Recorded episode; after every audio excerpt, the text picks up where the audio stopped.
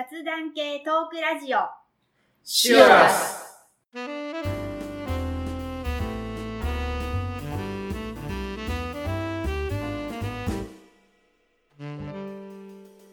こんにちは、まっちゃんです。こんにちは、りょうです。こんにちはミキティですこんにちは、ちーでこの番組は私たちが日常生活で好きなこと気になったことをテーマにざっくばらんに熊本から配信する番組ですはい。えー、最近のことをちょっとみんなの最近聞きたいなと思うんですが、僕からいいですか？はいはい。最近っていうか、やっぱ、ポッドキャスト。うん何ヶ月前かな？最初に、りょうくんに振ったの、6月かな？6月ぐらいか ?6 月ぐらいな。に、6あ月。ちょっとやってみようと思って、6月ぐらいに多分終わりぐらいにみんなに多分声をかけて、やっと今がね、ね配信はまだだけど、8月のもう後半、うん終わり頃に今、なってるんですよね。これをずっとこう、組み立てて、やるっていうのはちょっと夏の目標だったので、ううん。んなん。か、あ、これでやっと、あとはこれ撮ったのを、おーね、第1回目をもう配信されてると思うんですが、そろそろ、あ、この夏やったなと思ってるのがですね、僕の最近の、うん近況ですけど、りょうくんどうですか？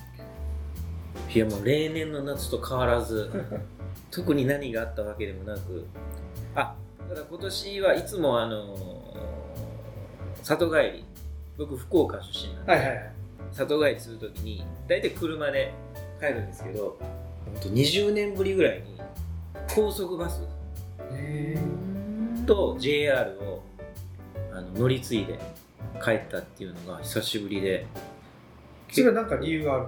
たまたまお盆に、あの親族の寄り合いがうちの嫁さんと僕との実家の寄り合いが重なってしまったんで別々に帰らないといけなくなってで今回は僕がバスと電車で帰るっていうのと帰ったんですけどもう高校生ぶりぐらいに JR の駅として 使ってあまりの変わりように、やっぱすごく時間あんまり感じない車の時は感じなかったんですけど久しぶりにやっぱり JR とか乗るとあ年取ったなっていうのはすごく 年取ったな。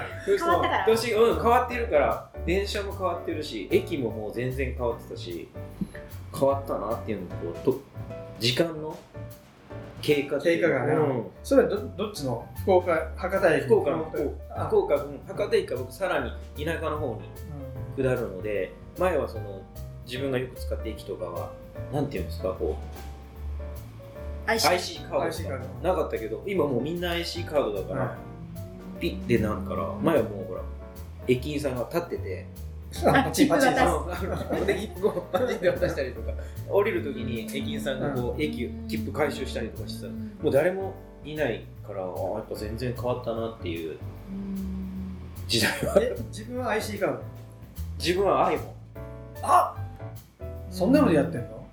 うん。バスの JR えそれ俺よくわからん人だけど iPhone のななんなんですかそれ？あ僕はあのスイカ。スイカが入ってる。スイカが入ってる。スイカってカードでもいいし iPhone に ApplePay でも。でいいわけ。いいああそういうことね。スイカってじゃあどこでも使える全国どこでもスイカは使える。えー、そうなんだ。あのバスも使える。ここのバスも熊本のバスもあ使えるしそうなんだ。JR も使えるし。あ現金でしかも東京行っても現金ですよ。あ駅ごとに切符買って。全部調べてあこっちは何線の乗り場だとかこっちあここは地下鉄でこれは全部スイカだったら全部それ。スイカだともう全部それで。それね。それ便利だなといや多分 Android とかうん多分。私も調べただけで使ってないけど多分できるはず。だから IC カードだったらチャージしないといけないでしょはいはいはいはい。例えばねああ1000円分とか5000入れて円分とか。でももうスマホに入ってるとその場で小銭とかがなくてうんもその場でもうチャージできるんで。あ便すごく便利。バスの中要するにでクレジットカードからチャそうそうージするそうそうそうそうそうそうそうああうんうんうん。その時にお金は落ちる。そうその時に、うん、もうクレジットみたいにクレジット決済貯めて貯める。あー落ちる。ではなく。そうですえーだけど現金でチャージする代わりにクレジットからチャージができる。要するにネットショッピングするみたいにそうそうそうそう。1000円分チャージみたいなうん形。うん。すごい。うん。便利だろうなと思いながらまだそ使ってないれもやってない。そんな使わないからなと思って、いいこと聞いた。調べてみようかうん。ねはいはい。うん。えーとですね私の夏はえーとこれをしたいなって思ってたことは一切なかった夏がうん。始まったんですけど、えーそう思いながら夏が始まったんですけど実際夏が始まってみて 夏が始まってみてっていうか体調がもうすこぶる悪いです、うん。あっていうかあの腰痛です。あ腰痛持ちで。また夏休みに入ってまたやってしまったので悪いままお盆が過ぎこれからどうしようっていうのでやっぱりこう肉体改造じゃないけど、やっぱりこう変えないとダメだってやっぱりずっと思ってたんですけどここ何年か、やらなきゃと思ってて、まあ、ここちょっとしばらく12年大丈夫だったのでもうもうちょっとこれダメだと思ってもう今からやる運動とかそういう体を変えることをやらなきゃと思ってそれをやる前に調べるううん。ん夏でした。うん。あーあの腰の痛いっていうのはよく運動してその筋力がないからだとかいう話もあるしいやそうじゃないと、あのー筋肉をつけるんじゃなくてやっぱほぐす。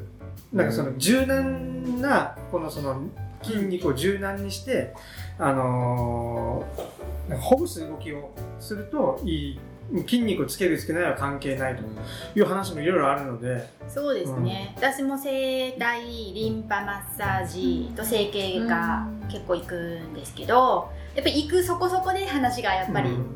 あります、けど結局、まあ、体力年齢的なのもあるのかなっても思うしやっぱ日常的な動きとやっぱり運動不足、うん。やっぱ全部がつながってるかなって結果思います、だから体力つけてでそれなりに今筋力つけないところついてないところにつけないといけないところに筋力をつける。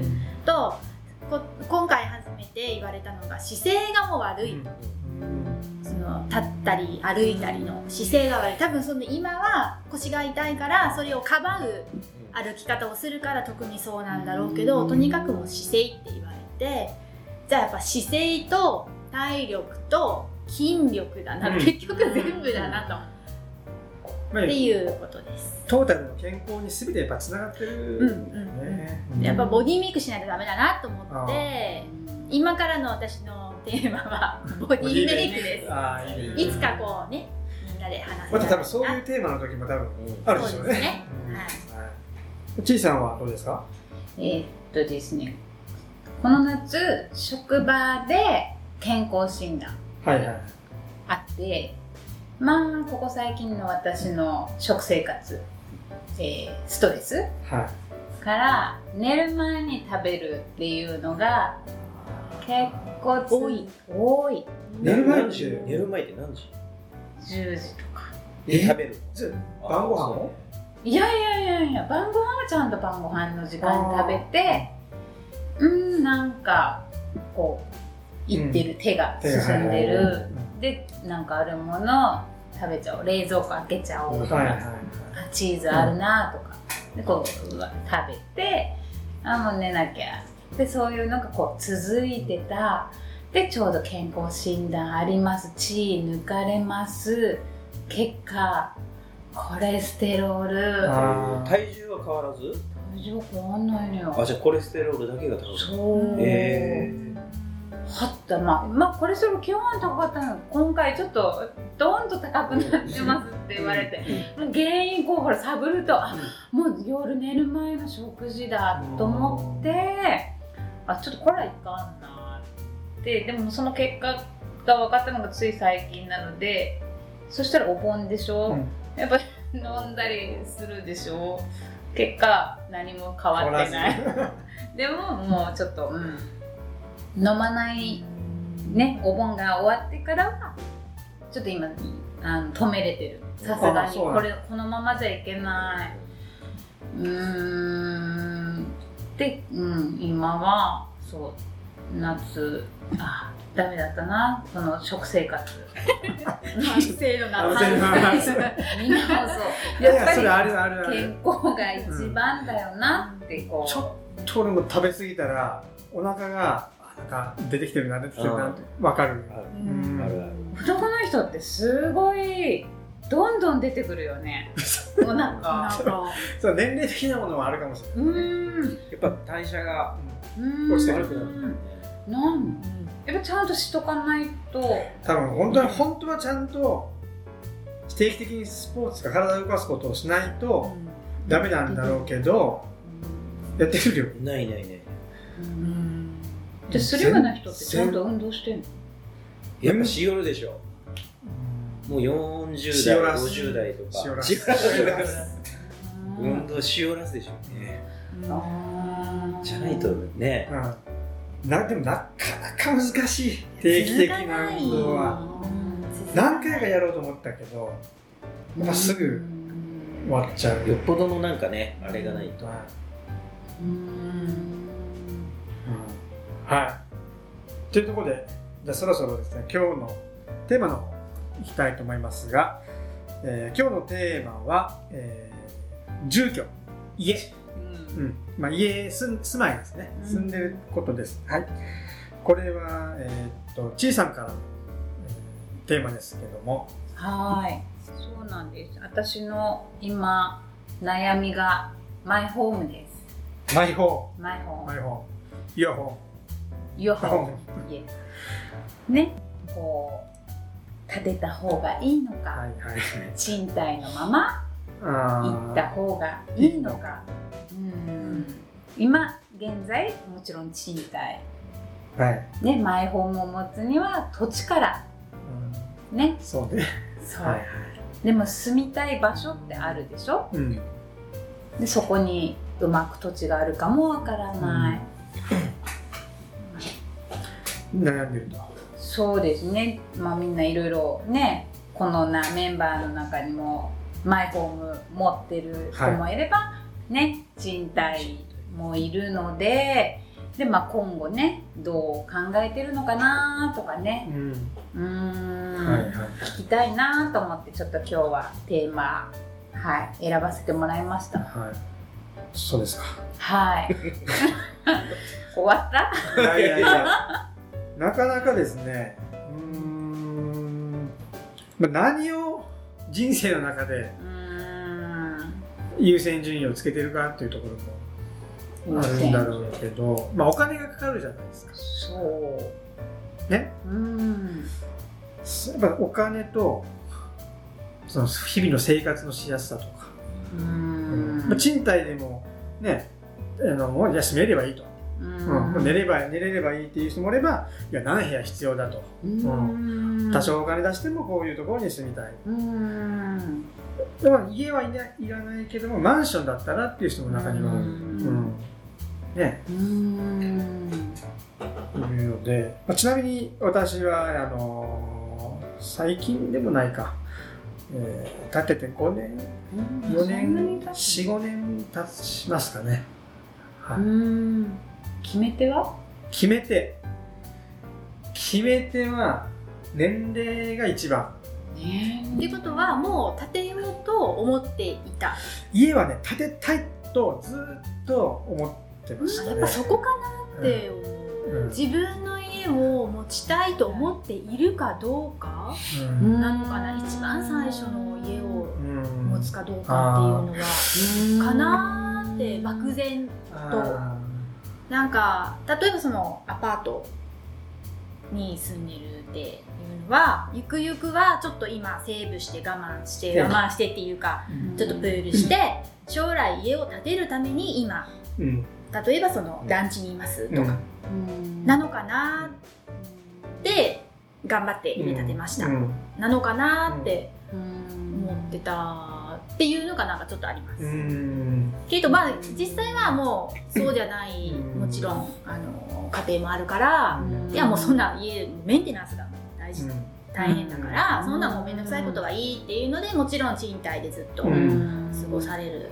家庭もあると思うので、まあ、全てがそうじゃないっていうのはもちろん分かってるんですけど、かなと思ってたんですけど、うん。物を持ちたくないっていう人もうん。ね、うん。後の処分家がやっぱり一番大変だなと思うん。結果私の家は親の所有の家なんですけど、うん。やっぱり私の親は、えー、と祖父の時代は出身地が熊本じゃなかったので、うん。家がなかったうん。ですよね、結局親戚の家があってで、まあ、自分たちは転々としてるというか、うん。アパート住まいもちろん。で最終的にはやっぱり自分たちの家族というか子供たちに家帰る家を作ってやりたいっていうのが持ち家を持ちたいっていうのがやっぱり昔の人のこう目標っていうか、だったのかなって思って、やっぱり自分の家を持つために最初は安い借家って言われる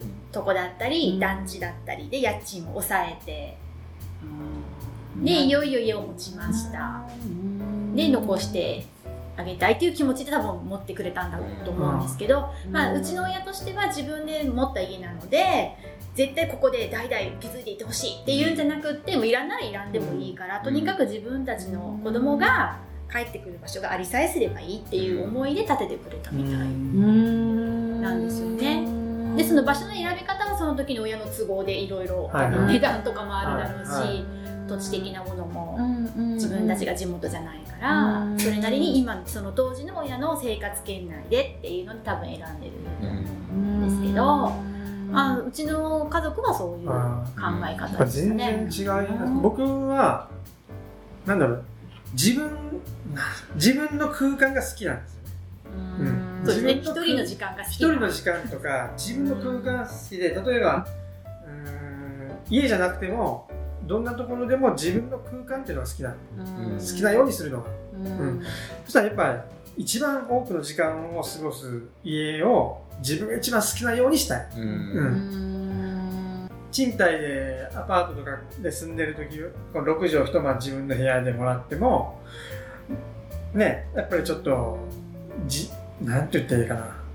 好きな形じゃなかったりとか、うんまあ自由に何でも今最近流行りでなんか壁とかに釘とか打たないようなリフォームの仕方とかもいろいろあるけども、ね、前までそんなことはなかったのでやっぱりなんかどっかやっぱりもうちょっとここに棚があったらいいのになとか、だけでた棚は本当に買うと引っ越しがまた面倒くさくなるとか、でもうちゃんと家建ててもう自分の好きなようにしたいっていう僕の思いと妻も一緒なんですよね。同じよう同じ、うん、多分その 2, もう二人ともそういう考えなので、うん。僕家建てるしか多分もう選択肢がなかった、ないん。だ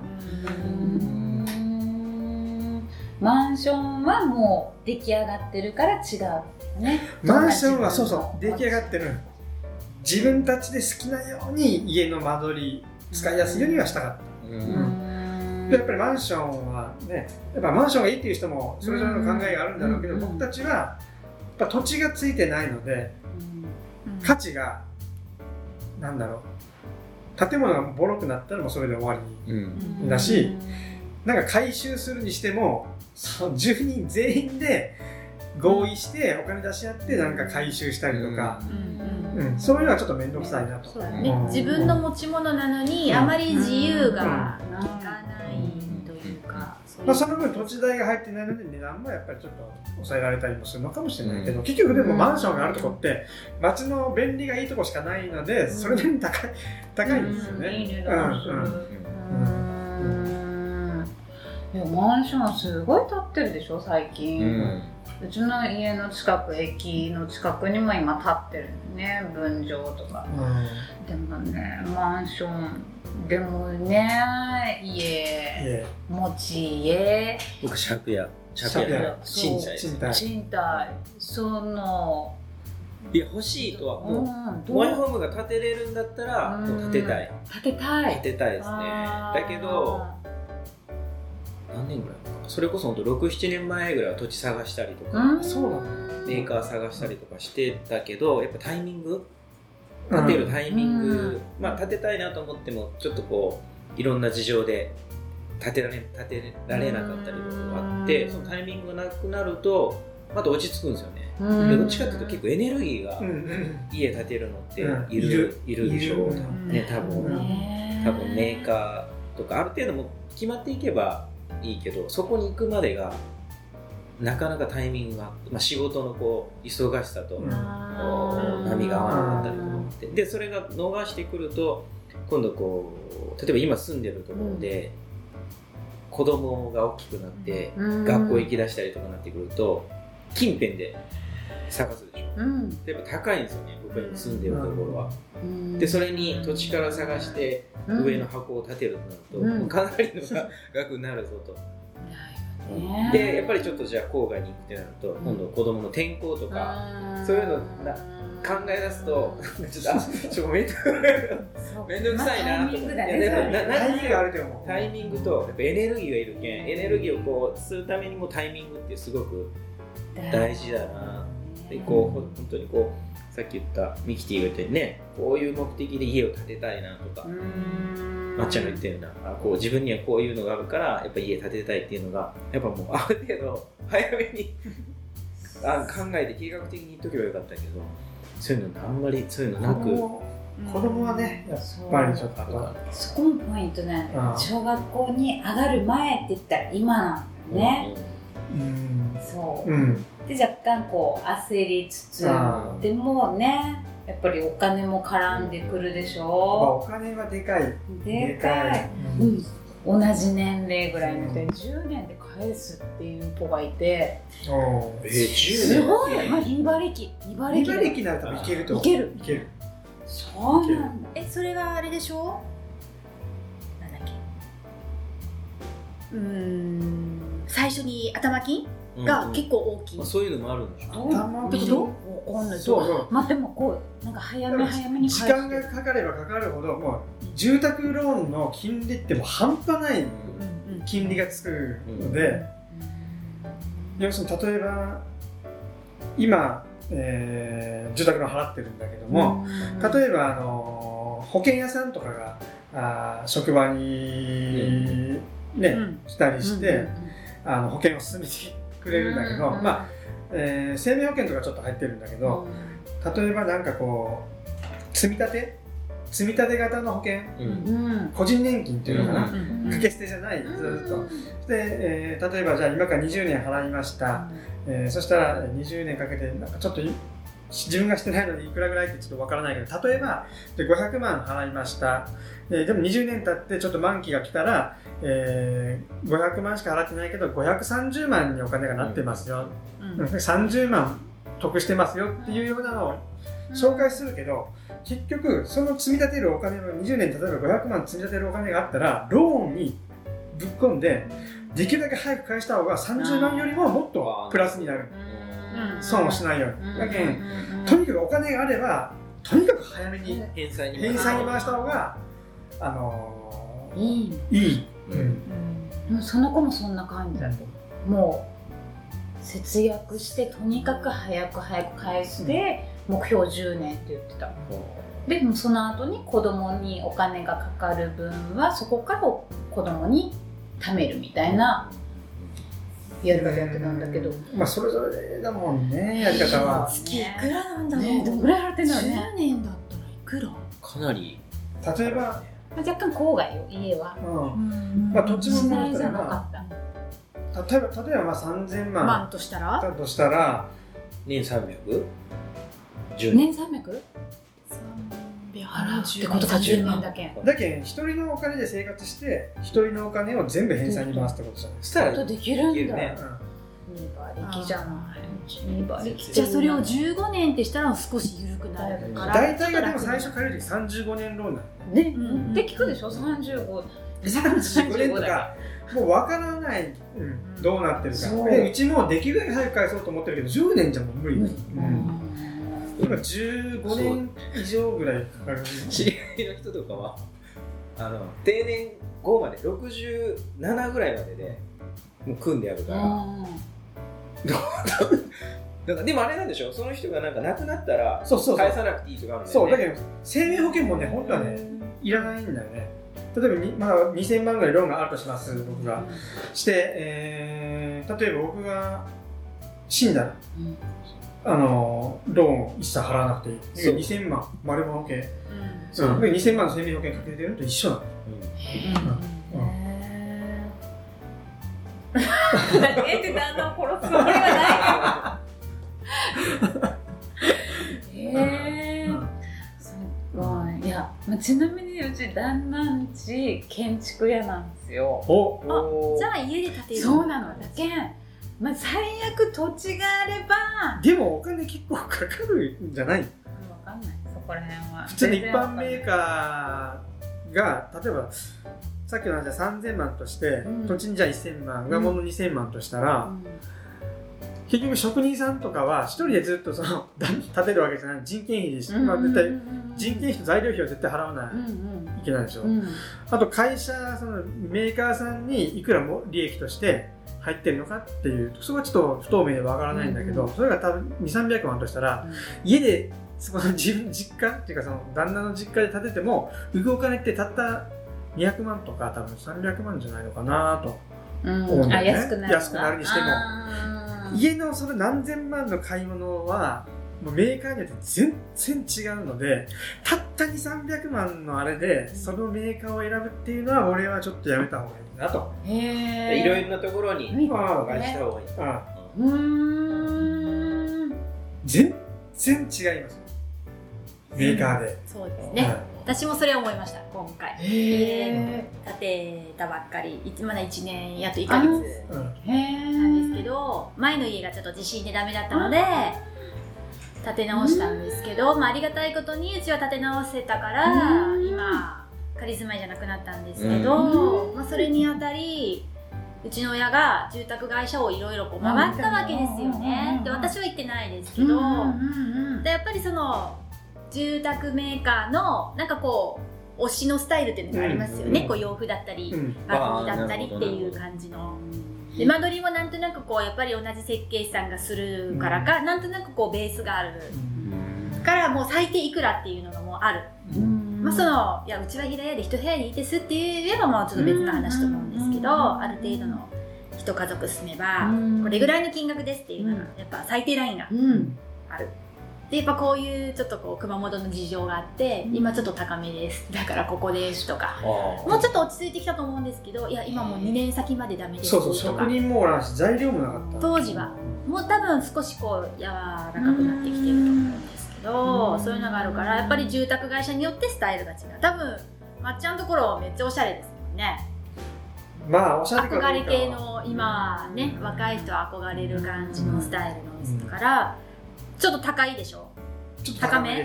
あそうなんだ。うん。だから高くてもこういうスタイルがいいと思えば絶対そこがいいと思うし、僕の場合はスタイルじゃなくてうん。選んだのは自由設計。うんうんうん。大手メーカーと言われるところもう名前は出しませんけどもう誰もが知ってる全国展開してる大手メーカーは、えーまあある程度ちょっとなんだろうメーカーのネームバリューが乗っ取る点高いけどでも中では安く済ませるように大きな工場である程度規格のものを作って現場に運んできてポンポンポンって立てていく形。なのでその形が決まってるんだよね。ある程度パターン。中は当然仕切りは間仕切りは変えれるけど、外見の形とかはある程度ここにこの柱があってこれは抜けませんこの柱はっていう形は決まってるけど僕はそれが嫌で従来の日本建築の建て方だったら結局設計を自由にして形どんな極端なこと言えば三角の家でもいいわけですね、うんで僕はそういうふうに自分でなんかこう好きなようにしたかったのでそういう自由設計、で、えーあのあとはまあいろんなところが信頼できる会社、うん。で選んだのはそこしかなかっうんうん少ないね自由設計。た重設計ああったあーコンクリとか鉄筋コンクリじゃなくても木造でいきたいってなったらまたぐっと強まって木造で自由設計で俺たちが手が出るあ値段。あななるほど、うん。その中でもああまりこう例えば断熱だったりとか耐震だったりとかそういうところがあまりこう歌ってないようなところはちょっと避けてきちんとそういうところもしっかりしてるけど 自由設計で自分たちが考えるような理念を合致したところはもうそこしかなかった。だけどさ僕と妻のその考えは、外見とか内装のおしゃれとかは自分たちの設計の仕方とここにこういう材料を使ってくださいって言えばいいかどうにでもなると、うん。大元の形。大元の形は後からどうにもならんのでそこをしっかりできるところを選ぼうとい。う形で今のところ。それ2パターンありますよ私見に行った時。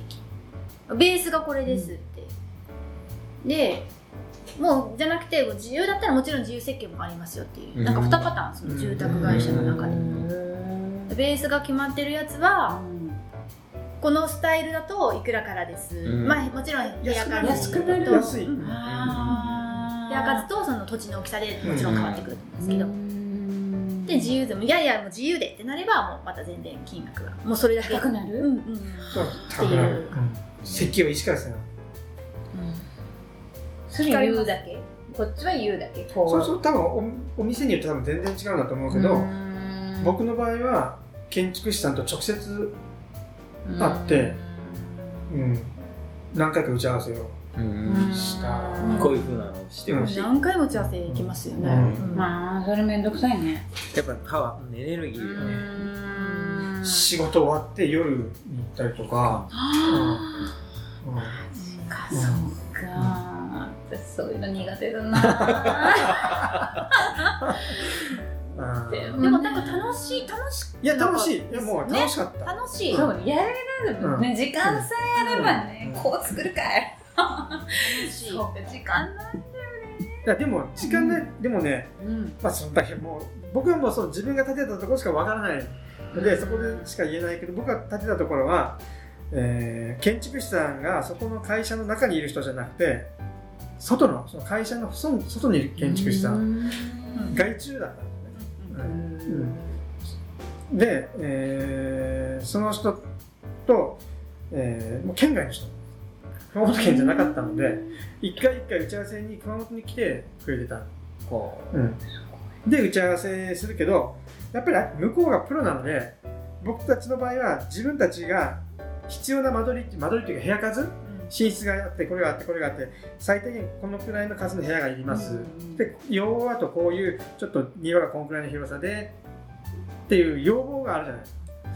ですか僕と妻はちょっとあの大学も美術系でいろんなそういうのを書くの好きなので自分たちで安く上げてこれを自分たちの願いを叶うにはこうだっていうのでやっぱり安く仕上げるには真四角とか長方形で1回と2回がそのまま、ゾンとこうなってるのが一番安く仕上がるんで、それでここにこの部屋を配置してこうして持ってってけど建築士さん見てああこれでこの土地の広さならちょっとこっちであのいい案を作ってきますって、うんうん、バンプ次持ってきたのがあったらもうグーのでも出ない、えー。うん。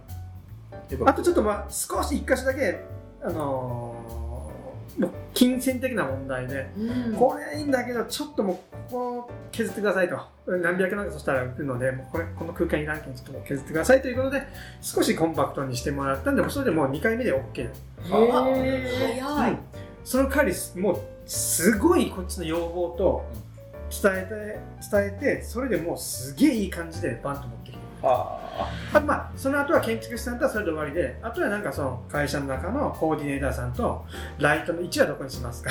コンセントの位置はどこにしますか、えー、壁の材質はどれを使いますかとかもうその建築士さんじゃなくて、うん、もうちょっとずつ、ね、まあ、ちょっとずつちょっとずつ。もう大きなところはもうその2回ぐらいえまっちゃんち2回で1回だ1回だよね。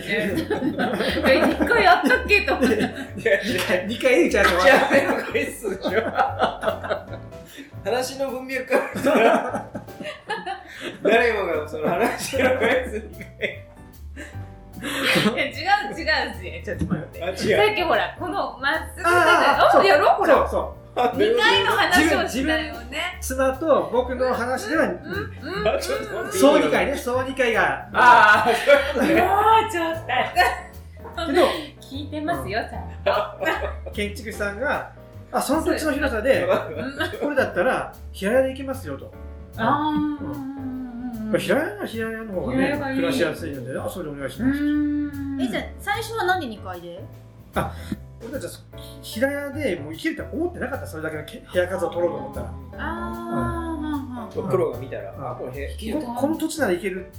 えあ、うん。ちなみに何 LDK 3LDK とか 3LDK ああ十分だね。でも今思ったら自分が例えば独身だとする。うん。ね。独身だとしたら多分家建てる。独身でも建てる。もう結婚せんって決めて決めとったなら例えばもう 2DK とかもうほんと小屋みたいなあもうキッチンはこんくらいであと風呂とトイレと自分の部屋だけ、うんアパート借りても同じかもしれんけどそれをもうちっちゃな土地買って家建てるかなあ。僕も今がそっちですね、完全に。うんもう今子供のタイミングで、今はやっぱなかなか難しいんで、出てった後に似たような形の。あ将来建てる将来。コンパクトに。しコンてパクトに、子供に部屋咲かなくていいうん。状態。いい状態であ建て夫婦でも。建てうん建てあ建てほしいなとは。今もそっちに完全に。そっちがシフトしてるかな、でもまだまだでしょ？まだまだ。だけどそのうち嫁の実家も福岡の実家も家があるんですけどもうおふくろ一人になったりとか向こうになったりしたら、あとがね、そう掃除とかそういうの考えるとやっぱなんかこう先々考えると今はね子供がおる時点で今マイホーム持ってたらいいなって思うことたくさんあるけど今こういう状況になった今現在は将来もう子供が出ていった時にちょっともうやっぱり小さめでもいいけん少しコンパクトな家が欲しいな。やっぱマイホームは欲しいっていうのは。あるやっぱ自分の空間うんが欲しい、欲しい、そうみたい。いやうちも旦那がそうなん。今のアパートで自分の居場所がない。ないもんね。そう。で自分の居場所が欲しいがために家家家最近よく言い始めた。僕もアパートの時は嫁さんっていうかその妻とそのアパートを選ぶ時の絶対条件が自分たちの部屋がある。うん、それぞれ。だけ 3LDK のそうなるよね。アパートを探してもないんですよなかなか、ううん。うん。高くてもいいけんもうそういうところ。うん。そしたらもう建てた方がそうそうそうそう。いい。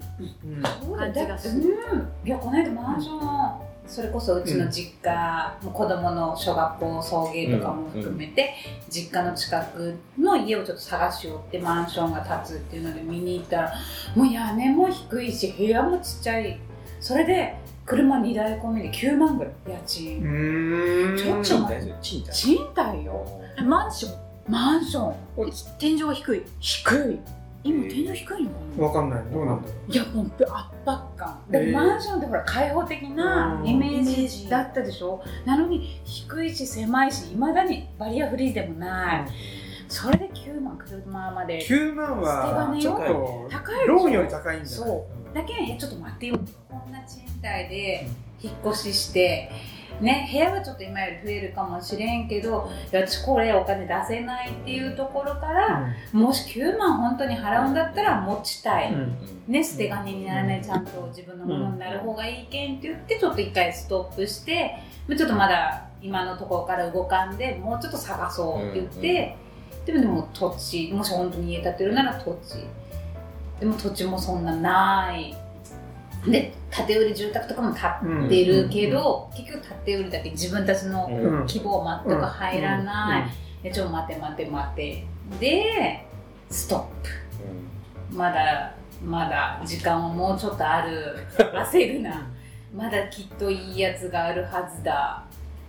うーん。そうどっちからなんですかもう例えばミキティはもう土地が決まってたでしょ、土地探しから。土地探しから。でやっぱ土地探しが先にするわけ。大体この辺に住もうか。同時。住もうか。な同時。あの住宅メーカー探しと土地探しも同時にしてたうんうん。同時にできるからじゃないですかね、うん。うちの最初の親は土地を先に買って、うん。で建物建てたのはもう何年も後です、うん。先に土地だけ買って。焼きさん方式か。あ土地だけね買ってたよね。うん。まあ 友人の ラキさんにねいやあ頼朝知ってるか？ラキさん。知ってる知ってる。ラキさん？ラキさん。ラキさん。ラキさん。あはいはいはい。あああれ何年も前に買ってる土地？うん。確か2年ぐらい寝かしてたうん。あう。うん。んあそうだったんだ。寝かしてたっていうかあうん。あの多分もう。タイミング合わなかった。タイミング合わ同時じゃなくてうんうんうんうん。土地でも土地が見つかってたらいいよね。まあさっきの土地かね。場所は大事。でしょ？場所は大事よ場所よく見つかったね。それ全然知らない場所でしょ？相当探した。まあいろんな条件うん。もだけつけて。うん、もうこの熊本県の中でやっぱ便利が良くないといけないので公共の交通機関の便がいいっていうのとあと一番便がいいのはやっぱそれはもう熊本市の中心が一番いいけど自分たちのまあどっち南に行くのか北に行くのか西に行くのか東に行くのかは大体決めて、えーじゃあこっち方面だったらどのくらいまで離れていったら土地の価格がこんくらいになっていくっていうのがある、うん。うん、まあ方面は大体仕事関係で方面決めて、あとはずっと中心地からずっと探してったけど、あ、高いね、高いね、高いね。って、あ、この辺とかこのくらいだったら大体いけるんじゃないの、じゃあこの辺でたら公共の交通機関もいいし、ちょっとそういうバスとか、そういうのにすぐ乗れるようなところで、ちょっと探してみようということで、えーもう週末も何回も何回もずっとその周辺を回って、あもう直接行って直接行って、そしたらあの土地にあのなんとか不動産とか看板立ってたりするでしょ？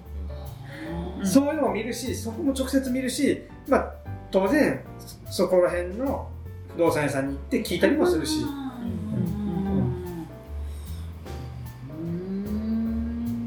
楽しい。楽しい、うん。そううん探すところか。らねうん。だってもう方面決まってるでしょ？方面はもう今の、うん。ね。今住んでるところらへん。熊本周辺あとはね不動産屋とかにあれして探してもらったりとか。そうできるか。前の職場の人が前だけどもう何年前6年前7年前に会った人がすごくあのもう市内すごくいいところ買ったんですよね土地うん。で大さんじゃなくても。じゃない じゃない。全然みんなの知らない人、うん。あので、えー家もこういうふうに建てたい。あの白壁？うん。本物漆喰で作って、うでそれをやってるのが、あの県南の方にとかもう具体的にこういう家こういう家こういう家ってうん。決めててもうた立ったんだろうなと思って、うん。でこの前たまたま近所の本屋さんに会ったの。その人に。う。うんん「うわあ元気ですか?」って「立ちました?」って言ったら「いやまだ建ててない 土地だけ？土地だけ。もう土地だけ持ってるのが一番あの税金がそう。かかる。でエネルギーがさっき言ったエネルギーが一回もうゼロにうん。切れちゃうその建てる行った時に地震でちょっとガッとまたあのいろいろね。でまたで今からまたってやってるけどなかなかなかなか重々しい重々しい。ちょっともったいないな、うん。ハヤセント。うん。まだもう7年うわ。もったいない経って固定資産税とかかかるやつ？土地そうだけ。あのね何何かが経っとけば、いや、だいぶ安いんだけど、確かね、上本がなくて土地だけだったら6倍ぐらい固定え？あの税金払わない。そんな払うんだ。高いの？高い。そうなんだ。知らなかった。何か経っとけば安え？そう。犬小屋でもいいの？い。色がいい。とね。あ、大きさがある。なんか、うん、こんくらいの大きさの建物があれば、だけど何も一番悪い。一番バカ悪いパターンや。塩漬けの仕方。もったいない。もう言ってやんきゃえもう何回も払いよ。知っとると思う。あそう。あでも土地買ったらもうすぐもう、もう、もした方がいいかも。う、やったらいい。うんうん。うんした方がいいかも。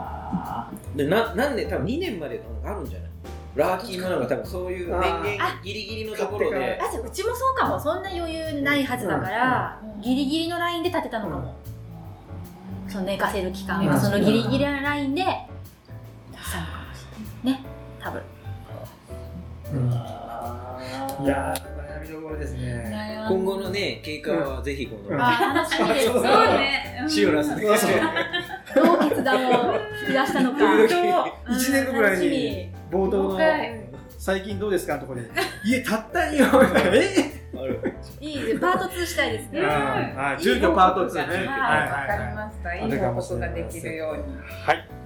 というところでですね、えーそれではメールといきたいところですが、まだですね、来てませんね。あのーメールは来てませんので、はい、じゃあ募集の方、じゃあお願いします。はい。すべてのお便りの宛先は、メール、syrsfm、アットマーク、gmail.com までお願いします。はい、えー、ではでは今回は以上で終わりたいと思います。お相手はまっちゃんと、ようとミキティと、C でした。それではまた、さようなら